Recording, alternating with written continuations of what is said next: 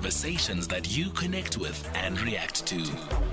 SAFM. All right, 086 2032. Well, let's just celebrate for a moment and I know it's sort of quite difficult to find these moments sometimes.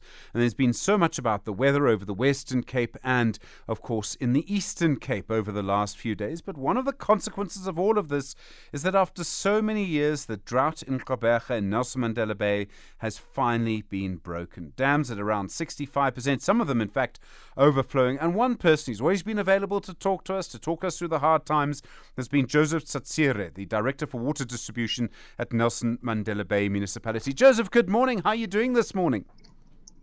Good morning, Stephen. Good morning to your listeners. Thank you for the opportunity.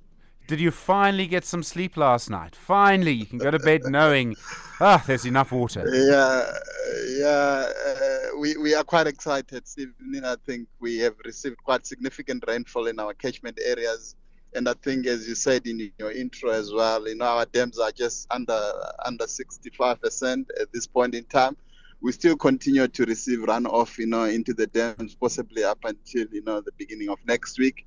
But yeah, we we we we are quite excited, um, but we are also um, hasten to say that you know, as a metro, we have now inculcated, we have now created, you know, um, a behavioral change, you know, around how we interact mm. with water on a day-to-day basis. So I think we're going to hope to continue that into the future.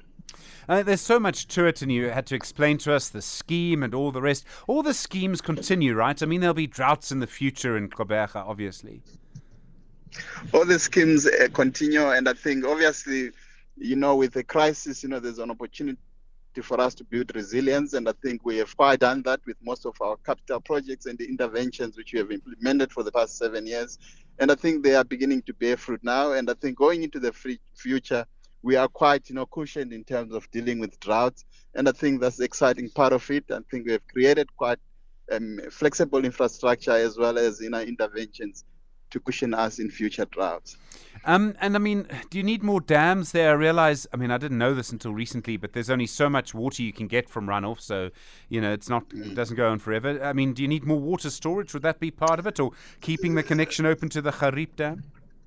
Uh, Stephen, it's part of you know what we call the water mix. It's a part of you know you know risk mitigation. It's not only surface water that we require, but I think we have taken a deliberate technical decision that we're going to invest, you know, in other sources of water, including uh, bore you know, artisans, which we can recharge in future as well. But you know, in the event that we don't receive, you know, significant rainfall, at least we have got you know other sources of hmm. water that we can actually use to balance up, you know, um, our requirements. So um, there's no dams possibly that we're going to be actually investing in the, in the, in the near future. But I think we have diversified, you know, our mm. sources of water, including groundwater. We're going to be looking into desalination as well as return effluent mm. for us to be able to have, you know, various sources, I, such that you know we, we reduce the risks. I mean, I know some people it sounds like science fiction, but desalination uh, with solar power, because it does require quite a lot of electricity. But I mean, all of that could really make such a big difference, couldn't it? I know it's long term projects for you now, isn't it? Mm. It, it, these are long term projects, as I say, you know, it's about you know, um, um, having various sources and actually reducing, you know, reliance on only one source. And obviously that will actually then reduce the risks, you know, into the future. Joseph, look, you spoke to us during the good, the, the bad times, and I really appreciate that. You, you know, and I know also uh, you don't have to comment on this at all, but I know it wasn't easy because the politicians were changing around you and all the rest, so that maybe made it a bit harder. So, look, thank you for being a calm voice. Thank you for always being available for us, and thank you for actually speaking to us when it was tough. Not everybody does, and I really appreciate the fact that you did.